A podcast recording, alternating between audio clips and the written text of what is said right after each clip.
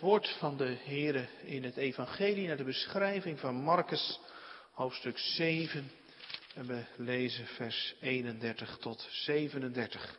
Marcus 7, vers 31 tot 37.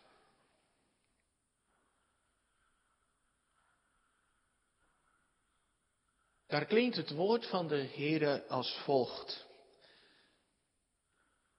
En toen hij weer weggegaan was uit het gebied van Tyrus en Sidon, kwam hij bij de zee van Galilea, midden door het gebied van Decapolis.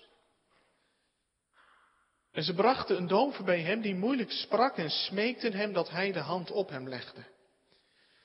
Na hem uit de menigte apart genomen te hebben, stak hij zijn vingers in zijn oren en na gespuugd te hebben, raakte hij zijn tong aan.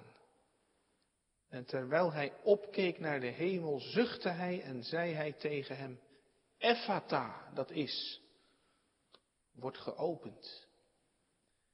En meteen werden zijn oren geopend en de band van zijn tong werd los en hij sprak goed. En hij gebood hen dat zij het tegen niemand zouden zeggen. Maar wat hij hun ook gebood, zij verkondigden het des te meer. En ze stonden bovenmate versteld en zeiden, hij heeft alles goed gemaakt. Ook de doven doet hij horen en hij maakt dat zij die niet kunnen spreken, kunnen spreken. Dat is het woord van de Heer voor deze avond. De kerntekst voor de prediking is vers 34, Marcus 7, vers 34. Daar klinkt het woord van de Heer en terwijl hij opkeek naar de hemel, zuchtte hij en zei hij tegen hem, Ephata, dat is, wordt geopend.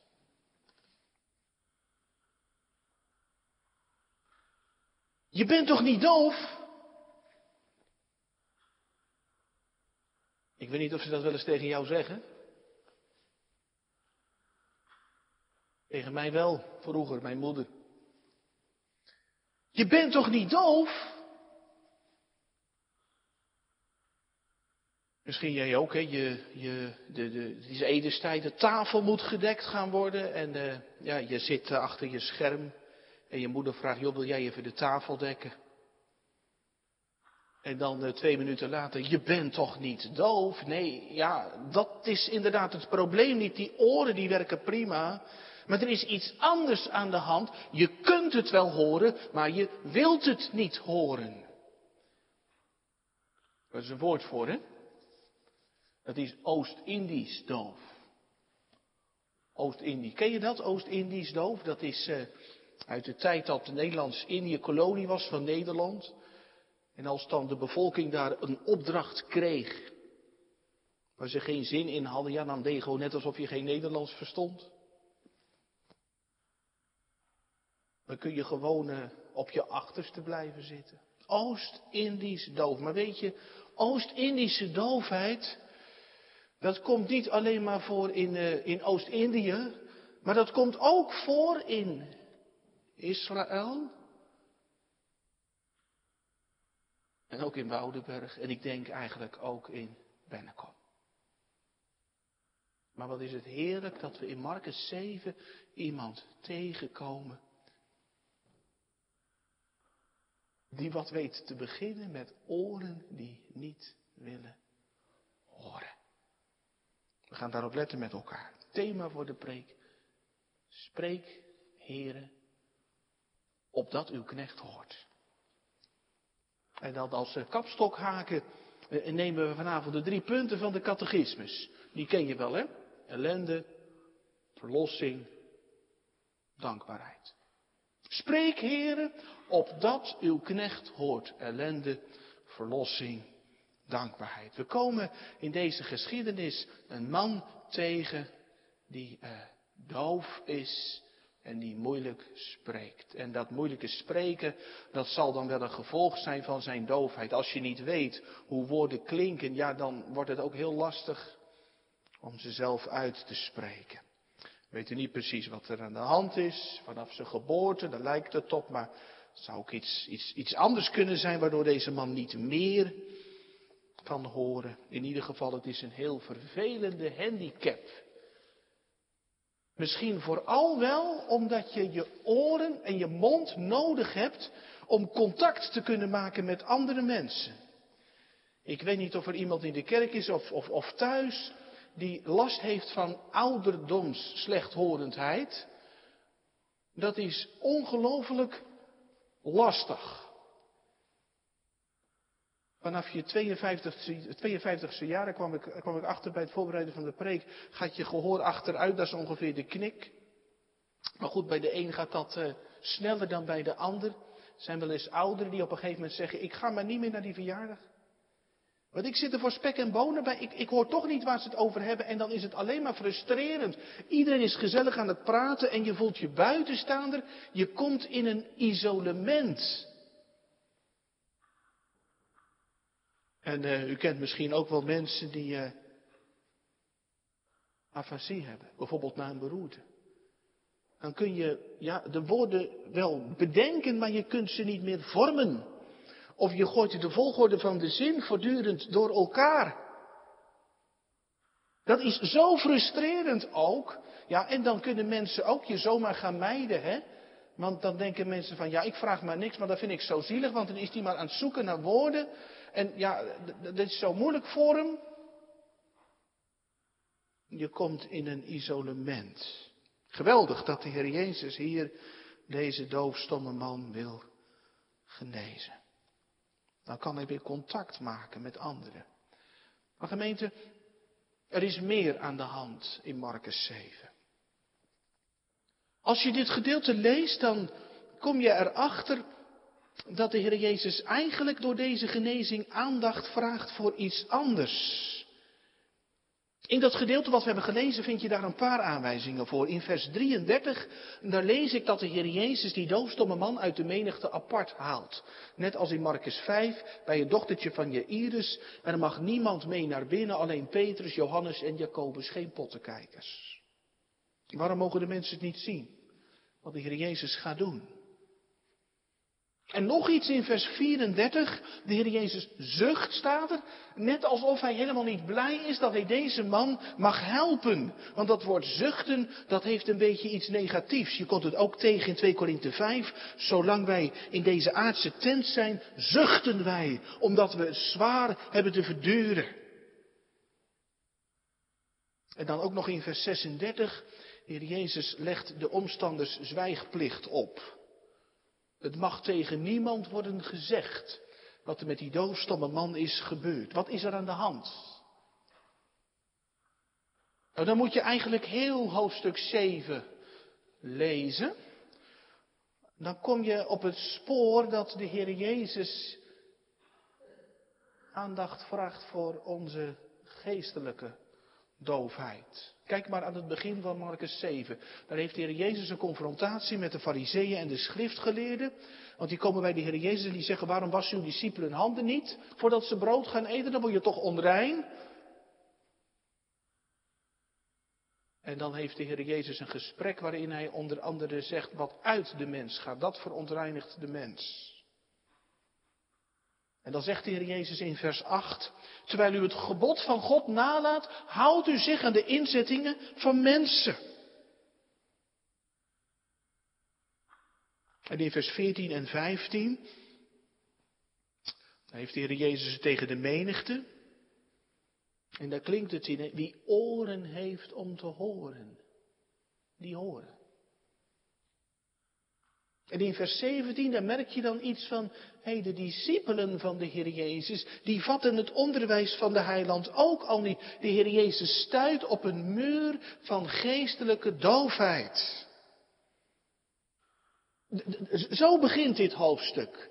Mensen die niet vatten, niet willen vatten wat Jezus zegt. En dan, oh schrik in vers 24. En Jezus stond op en vertrok naar het gebied van Tyrus en Sidon. Dat is het buitenland. En Tyrus en Sidon, u zult vast wel zoveel bijbelkennis hebben, schat ik zo in, dat u wel weet wie daar vandaan kwam, Izebel. In de dagen van Elia, Toen het volk ook het vertikte om te luisteren. En zich neerboog voor de Baal. En toen gebeurde eigenlijk hetzelfde. De profeet Elia ging de landsgrens over en verbleef bij de weduwe van Sarfat. Dat is in precies datzelfde gebied. Alsof de Heere zijn profeet terugtrekt, weghaalt. Zo ook hier. Het lijkt wel een soort oordeel. Als de Heere zijn mond houdt. Dat deed mijn moeder vroeger ook wel eens. Dan zei ze tegen mij, ik praat me niet meer tegen jou. Je luistert toch niet? En dan deed ze dat ook echt wel eens een poosje. Dan hield ze haar mond. Maar als je moeder haar mond houdt, dat is gewoon akelig. Mama, hebt u mijn tas gezien? Mama, waar zijn mijn schoenen? En ja, hoe vaak zeg je niet mama als je moeder mag hebben op een dag? En op het, op het laatst denk je, zou mama nog wel van mij houden? Want ze zegt helemaal niets meer tegen mij. Een oordeel.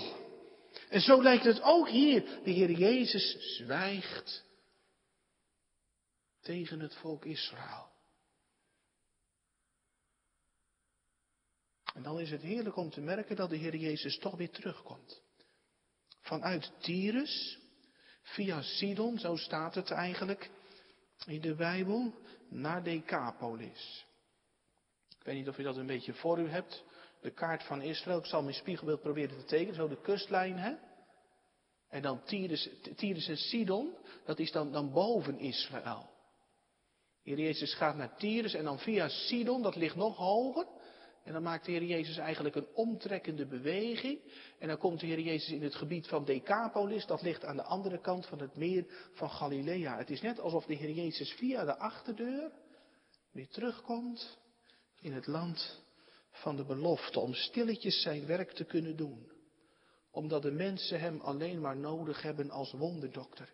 En de Heer Jezus wil het evangelie van het koninkrijk der hemelen prediken. Maar prompt brengen ze dan die dove man bij de Heer Jezus. En de genezing van die doofstomme man staat dus in die context, in dat verband. Het echte probleem van Israël is geestelijke doofheid. Je zou ook nog even verder kunnen bladeren naar hoofdstuk 8, vers 17 en 18. Hebt u nog uw verharde hart, zegt de Heer Jezus daar. U hebt ogen en u ziet niet. En u hebt oren en u hoort niet. Oost-Indisch doof. En ik zei al, er zijn meer mensen mee behept, daar hadden Adam en Eve ook al last van. Die hadden heus wel gehoord wat de Heer had gezegd. Je mag van alle bomen in de hof eten, maar van die ene, daar mag je van afblijven. En toch, ze laten hun oren hangen naar de slang. En de kern van de godsdienst van Israël is, hoor Israël, de Heer onze God, de Heere is één. Hoor, er is er maar één. Niemand is zoals Hij en toch knielt het volk voor de Baal. En God roept om Hem lief te hebben boven alles en toch zoveel vormendienst in de dagen van de Heer Jezus. Maar niet alleen toen, want misschien herkent u, herken jij dat al te goed. Dat je van huis uit je stokdoof houdt. Voor de stem van God. Misschien soms ook zonder dat je er erg in hebt. Kan haast niet anders of je hebt die tekst al heel vaak gehoord in de kerk of gelezen in de Bijbel. Denk aan je schepper in de dagen van je jeugd. En, en, en, en, en ineens realiseer je het je. Hoe kan het dan? Dat ik toch zo vaak voor het vaderland wegleef. Of zoek eerst het koninkrijk van God en zijn gerechtigheid en al het andere zal je toegeworpen worden. Hoe kan het dan dat ik toch zo druk ben met van alles en nog wat en dat ik nauwelijks tijd over heb voor God, zelfs in de coronacrisis niet. Alles valt weg en toch de stille tijd schiet er zomaar bij in. Hoe is het mogelijk? Ik lijk wel doof. Of kijk nog eens naar dat begingedeelte Dan heeft de Heer Jezus een gesprek met de fariseeën en de schriftgeleerden over het vijfde gebod. Eer uw vader en uw moeder. En er stond de doodstraf op als je dat gebod negeerde. En het was je roeping als kind om financieel en persoonlijk te zorgen voor je vader en je moeder, ook in hun ouderdom. Maar nou stond de Joodse overlevering het volgende toe. Als je geld had gereserveerd voor de zorg voor je ouders, dan kon je van dat geld zeggen dat is korban. Dat betekent het is gewijd aan God. En als je dat geld korban verklaarde, dan kon je dat naar de tempel gaan brengen, in de tempelschatkist, en dan had je alles afgekocht. Dan hoefde je niks meer te doen voor je vader en je moeder. En dan zegt de Heer Jezus, doordat jullie dat doen, maak je het woord van God krachteloos. Want de wet van Mozes beschermt nu juist de zwakken en de hulpbehoevenden. En intussen zijn jullie druk met het wassen van kannen en bekers, zegt de Heer Jezus. Je kunt mooi praten, maar je zet het woord van de Heere God in de koelkast.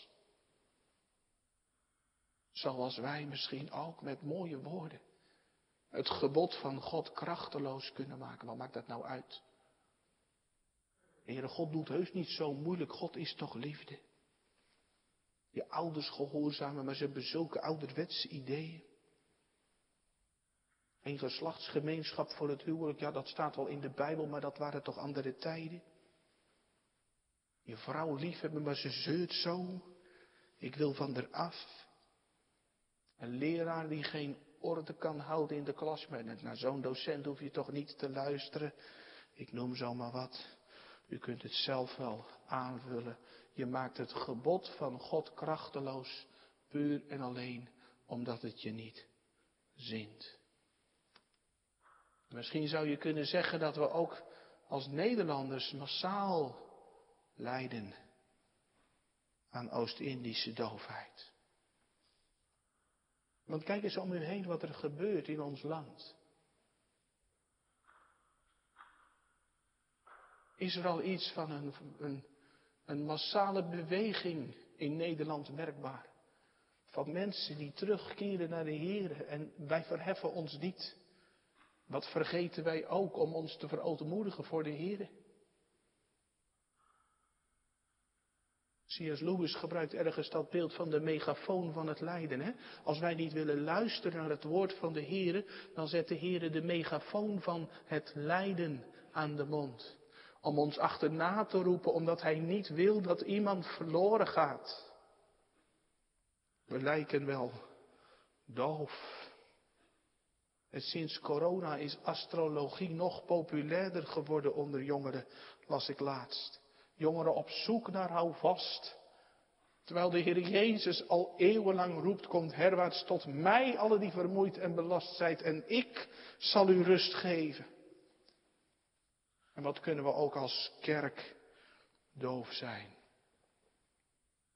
Vorige week preekte ik in de leerdienst in Woudenberg over ik geloof de gemeenschap der heiligen. De Heer Jezus bidt opdat zij allen één zijn. Lastig hè? Om de ander uitnemender te achten dan jezelf. En wie hoort Jezus roepen in de gemeente? En zie, ik kom haastig. Verlang ik naar het oude normaal of naar het nieuw Jeruzalem? En wat kan ik de Heere laten roepen als Hij naar ons toekomt met zijn belofte? Werp al uw bekommernis op Hem, want Hij zorgt voor u. En ik blijf maar tobben, ik blijf maar sjouwen. Ik lijk wel doof. En ja, trek de lijn maar door. Als dat zo blijft, dan kom je in het isolement. Los van het woord van God heb je geen leven. Los van het woord van God, dat brengt je in het eeuwig isolement, eeuwig van God gescheiden. Wat een genade. Dat Jezus terugkomt. Dat Jezus vanavond spreekt tot ons. Zijn naam is Redder. Dan zijn we bij het tweede van de preek, verlossing. Hoe redt Jezus hier? Nou, dat kom je heel gauw op het spoor door. Eén woord. Dat was toen zo en dat is nu zo. Het woord van God, dat is het geheim van de gemeente. Petrus heeft het op een keer gezegd, tot wie zullen wij heen gaan? U hebt de woorden van het eeuwige leven. Jezus redt door zijn woord. Het is mooi om bij dit gedeelte er eens op te letten welke taal de Heer Jezus eigenlijk spreekt. Om daar in een oude waarheidsvriend prachtige opmerkingen over te tekenen. En Jezus spreekt in dit gedeelte vier talen. Ik heb dat nooit zo gezien. Prachtig. Vier talen. De Heer Jezus spreekt Aramees. Ephata, dat is Aramees. In het Marcus-evangelie laat Marcus drie keer een Aramees woord horen. Precies zoals de Heer Jezus het heeft gezegd. Talita kumi, Ephata en Eloi, Eloi, lama sabachthani. En dat is de volkstaal, de taal van de man op de straat. En, en, en hier doet, doet Marcus dat ook. En zo ligt er de nadruk op dat de Heer Jezus geneest door te spreken. Niet de vinger van de Heer Jezus geneest, niet het speeksel van de Heer Jezus, niet het zuchten, maar het woord. Het woord bewerkt het wonder. En, en in het Aramees dus. Het is heerlijk om te bedenken dat de Heer Jezus de taal spreekt van de man op de straat en dat hij niet zegt, je moet eerst een soort geheimtaal leren, je moet eerst naar de hemel opklimmen en, en als je dan een ingewijde bent, dan kun je het evangelie horen, maar het is precies andersom. Christus daalt af, ook in de taal die hij spreekt. Maar het is niet alleen Aramees, want Marcus heeft het vertaald in het Grieks. Dat is de wereldtaal van die dagen. Dat is, zegt hij erachteraan, wordt geopend. Grieks is het Engels van de oudheid. Het is Pinksteren geworden en in alle talen, in alle windstreken moeten de mensen het horen. De grote werken van God. Het evangelie is niet in een streektaal geschreven, maar in internationale woorden. En je merkt dat evangelie, dat is levenwekkend. Waar dat evangelie wordt gebracht, je ziet het in het boek Handelingen al, maar je ziet het ook in de zendingsgeschiedenis. Een land kan niet, niet, niet zo dicht zitten. Of het evangelie krijgt er voet aan de grond, wordt geopend. Aramees spreekt de Heer Jezus, Grieks. En, en nog iets, dat is ook prachtig. De Heer Jezus spreekt gebarentaal. Nou ja, gebarentaal, dat kennen we intussen allemaal een beetje, hè, vanwege de persconferenties van uh, premier Rutte en, uh, en minister De Jonge. Iedereen in Nederland weet wat het gebaar is voor hamsteren. En uh, misschien ken je nog wel een paar gebaren. In de vorige gemeente hadden wij uh, ieder jaar een dienst voor doven en slechthorenden. En dan hoefde ik geen gebarentaal te preken. Maar dan zat er onder de preekstoel een dove tolk. En dat vond ik prachtig. Ja, dat kon ik natuurlijk niet zo goed zien. Maar vind ik ook prachtig om dat te zien. Van die gebaren. En dan hadden we na de dienst gingen we, hadden we ontmoeting, gingen we koffie drinken met elkaar. Ja, dan is het wel handig als je een paar gebaren weet, hè. Ik heb er een paar onthouden. Goedemorgen. Goeie Heel goed. Goedemorgen. En, en goede avond. Dat is deze. Goede avond. Dat is de beweging van de zon die opkomt en de zon die ondergaat. Goedemorgen, goede avond. En het gebaar voor Jezus, dat is ook heel mooi.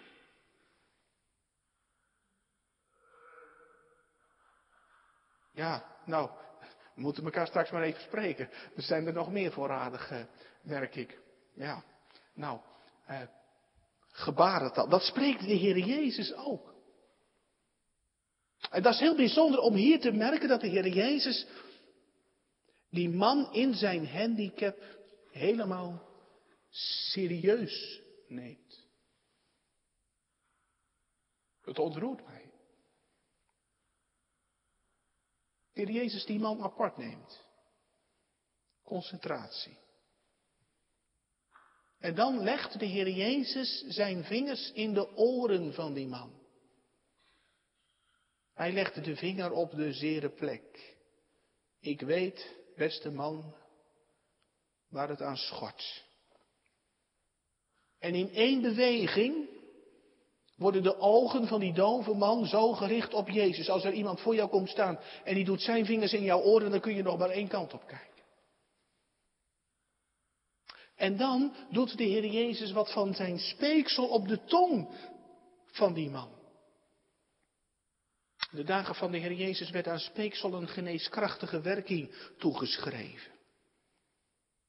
En het helpt ook hè, als je een wondje hebt en je, je gaat erover likken. Dat is niet verkeerd om dat te doen. Maar hier is het een soort sacrament, beeld, bij dat woord Ephata, wat de Heer Jezus spreekt. Een soort kruipolie. Om de tong van die man die vastzit los te maken. En dan kijkt de Heer Jezus naar de hemel alsof hij zeggen wil, genezing, redding komt van boven. En dan zucht Jezus. Een onhoorbaar gebed. En die dove man die verstaat het met zijn ogen. Jezus, bid voor mij. En dan het verlossende woord. Ephata. Een woord dat kracht doet. En de dove hoort en spreekt. In de ontmoeting met hem die zijn taal spreekt. Jezus spreekt Aramees, Grieks, gebarentaal. En dan zijn we er nog niet. Hij spreekt ook jouw taal. Mijn taal. Nederlands. Ik weet niet of dat jullie hier met accent praten. Het is bijzonder als er dan een uh, ouderling op bezoek komt. Sommige streken heb je dat heel sterk, hè? Ik heb op vlakke gestaan. Als dan uh, een ouderling op bezoek komt en die, die bidt met je op zijn vlakkees. Het komt nooit zo dicht bij het evangelie als wanneer je het hoort in je moederstaal. Heilige Geest heeft ervoor gezorgd dat de Bijbel is vertaald ook in mijn taal. En dat ik het zondag op zondag hoor en iedere keer als ik de Bijbel lees. Ga open, hoe dicht het ook zit. Als het bij je dicht zit door je onwil, door aanvechting, door verdriet, door weerstand. Naar Jezus toe. Net zoals de mensen doen met die doofstomme man. Ze brengen hem bij Jezus. Kom maar hier. Kom maar hier met je eigen zorgen. Met je eigen onwil. Met je kind. Met die kattegezant. Noem maar op.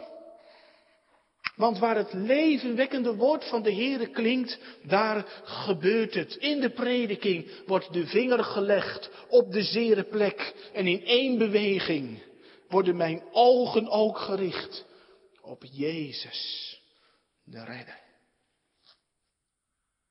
U voor uzelf al ontdekt waar het op vast zit. Oost-Indisch doof. Soms zeggen mensen wel eens, ja maar een mens kan toch niet geloven, zich bekeren. Maar misschien dat we eerlijker zouden zijn als we zouden zeggen, ik wil niet. Denk aan dat meisje op categorisatie. Dat meisje dat zei, ja, ik wil wel naar de hemel laten en ik wil wel bekeerd worden, maar nu nog niet. Want ik vind de zonde nog veel te leuk. Nog een paar jaar, zoiets. En de Heere komt en spreekt je aan en legt de vinger op de zere plek en richt je oog op Jezus. En als dat woord klinkt, dus zo wonderlijk, dan gebeuren er wonderen. Lees je mooie dingen over in de Dordtse leerregels. Het, het woord, de Bijbel, is het voertuig van de Heilige Geest. En dan zeggen de Dordtse leerregels dat de Geest door het woord opent wat gesloten is. Dan zorgt de Heilige Geest ervoor dat het evangelie ons niet alleen uiterlijk gepredikt wordt, zodat je het geluid opvangt met je oren, maar hij verlicht ook ons verstand. Je verstand gaat open zoals bij de Emmausgangers. Ze hebben het wel gehoord en toch niet. En dan staat er, en toen opende hij hun verstand, zodat ze de schriften verstonden. De Heilige Geest opent je verstand, verlicht je verstand, hij opent je hart. Zodat je gaat willen wat God wil. Levi, geroepen door Jezus, hij staat op en volgt hem. En hij buigt je wil, zoals bij Paulus. Heren, wat wilt u dat ik doen zal? Want Jezus geeft wat hij beveelt. Ga open. Geloof. En met dat je geroepen wordt om de belofte te geloven, bewerkt die belofte dat je eraan gaat vastklampen. Kunt u erover meepraten? Dat het kwartje in je leven viel. Dat het open ging. En dat je het ontdekte. Ik hoef mijn reiniging en mijn zaligheid niet hier te zoeken in mezelf, maar buiten mij. In Jezus Christus. Mijn enig houvast in leven en sterven. Dat is dat ik het eigendom ben van mijn getrouwe zaligmaker. Heerlijk evangelie. Waar je op kunt gaan liggen. En als dat nou niet zo is, geen nood, want Jezus spreekt jouw taal. Ephata krijgt alles open. Deze heiland. Misschien is dat wel precies je probleem. Ik zou zo graag rust willen vinden. En het hart van de Vader. Ik zou dat nou zo graag zeker weten. Dat dat mijn enig houvast is. Maar ik krijg voor mijn gevoel die deur niet open. Roep dan eens door die dichte deur. Heren, ik krijg het niet los. Doet u het. Zeg het met één woord. En dan komt de heiland. Om voor altijd te blijven. Genade dat de Heer spreekt. Want de Heer had al lang weg kunnen zijn. Hij had ook uit Bennekom al lang vertrokken kunnen zijn. Uit, uit Woudenberg en uit Nederland. U luistert toch niet. Praat maar niet meer tegen jullie. Heer, u hebt het volste recht om uw stilzwijgen te hullen. Maar u spreekt nog altijd voort. Verlossing en dankbaarheid. Nou ja, als we daarop letten bij dit gedeelte, dan lijkt dat wel goed te zitten, toch? Die dankbaarheid. Overal wordt rondgebazuind wat Jezus deed. Alleen het is heel opvallend hè, wat je leest in vers 36. Hij gebood dat ze het tegen niemand zouden zeggen. Maar de mensen zijn ongehoorzaam. Wat hij hun ook gebood, zij verkondigden het des te meer. En dan denk ik, ja, waarom wil de Heer Jezus dat nou niet? Dat is toch gratis reclame? Als je bedrijf hebt, eigen zaak. Nou ja, uh, als ze doorvertellen wat voor product jij verkoopt of welke diensten je levert, graag. Er is geen betere reclame denkbaar. Maar de Heer Jezus verbiedt het. Waarom? Omdat Hij niet wil dat de mensen alleen voor zijn wonderen komen. Dat merk je heel het Marcus-evangelie door. Want zeg nou zelf, wat heeft de Heer Jezus aan gezonde oren als ze toch niet luisteren? En dat zet ons stil bij de vraag, wat heb ik voor Messias nodig? Wat verwacht je van God? Als onze grootste behoefte geld was. Dan had de Heer wel een econoom naar de aarde gestuurd of zo. Als onze grootste behoefte plezier was, was er in Bethlehem wel een entertainer geboren. Als onze grootste behoefte voedsel was, Dan had de Heer wel voedselpakketten laten droppen in de velden van Efrata, waar onze grootste nood is onze schuld. Daarom geeft de Vader zijn Zoon, Jezus. Hij zal zijn volk zalig maken van hun zonde. Zo komt hij in Israël. Als de leidende knecht. Hier geeft hij iets van zichzelf, speeksel. Straks geeft hij alles van zichzelf. Zijn leven. Wordt hij als een lam ter slachting geleid en als een schaap dat stom voor het aangezicht van zijn scheerders is. Zo deed hij zijn mond niet open.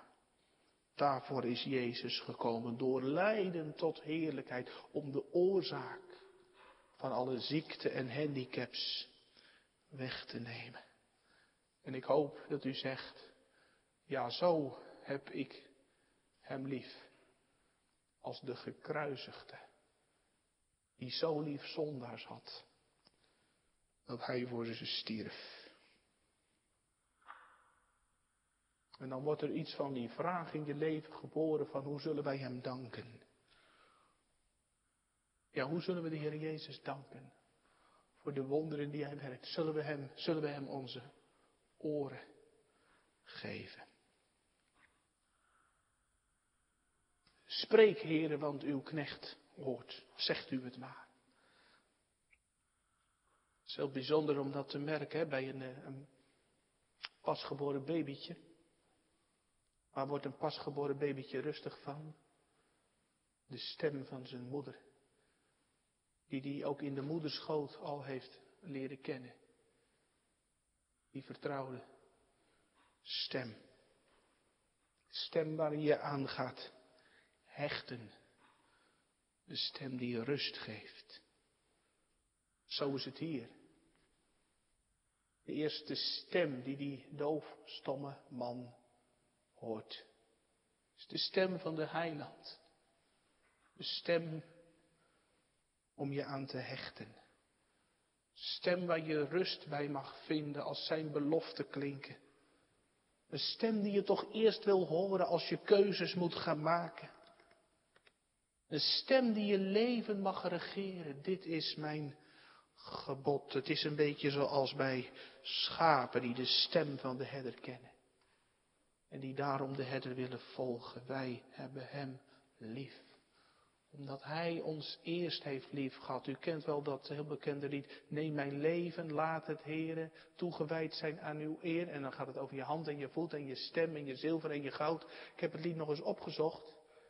Maar ik vond het heel opvallend, het oor wordt niet genoemd. Maar het is misschien wel heel essentieel, hè? Heren, mijn oor, spreek. Geloven begint met luisteren. Dat je oren doorboord worden, dat je je oren geeft aan de Heere. U bent mijn koning. Om dan ook te leren spreken, wat de mensen hier ook zeggen in Marcus 7. Hij heeft alles goed gemaakt. Dus een klein beetje de echo van Genesis 1, hè? En ziet, het was zeer goed. Maar na Genesis 1 komt Genesis 3. Toen is het zeer slecht geworden. En door het werk van Jezus gaat het weer richting het paradijs. Daar kun je over lezen in uh, Jesaja 35. Als u nog niet weet wat u eh, vanavond moet lezen uit de Bijbel, Jesaja 35. Prachtig hoofdstuk bij Marcus 7. Daar gaat het over de woestijn die bloeit. De vloek van Genesis 3 opgeheven. En dan staat daar ook dat de oren van de doven zullen worden geopend en dat de tong van de stomme zal juichen. Wie door de Heeren zijn vrijgekocht zullen terugkeren. Ze zullen Sion binnenkomen met gejuich. En eeuwige blijdschap zal op hun hoofd zijn. Was dat machtige perspectief wat er is door Jezus. Die mij vanavond aansprak mijn eigen taal. Nu gaan de bloemen nog dood, nu gaat de zon nog onder. Nu ben je soms nog alleen, nu moet je soms nog huilen. Maar stil, maar wacht, maar alles wordt nieuw door dat lam. Dat stom wilde zijn. Toen zijn leven werd afgeschoren. Om zo het paradijs te openen op grond van zijn bloed. Daar ook de handicaps, verleden tijd. En monden vol van de lof van de Heere. En eeuwig luisteren naar zijn liefdestem. Amen.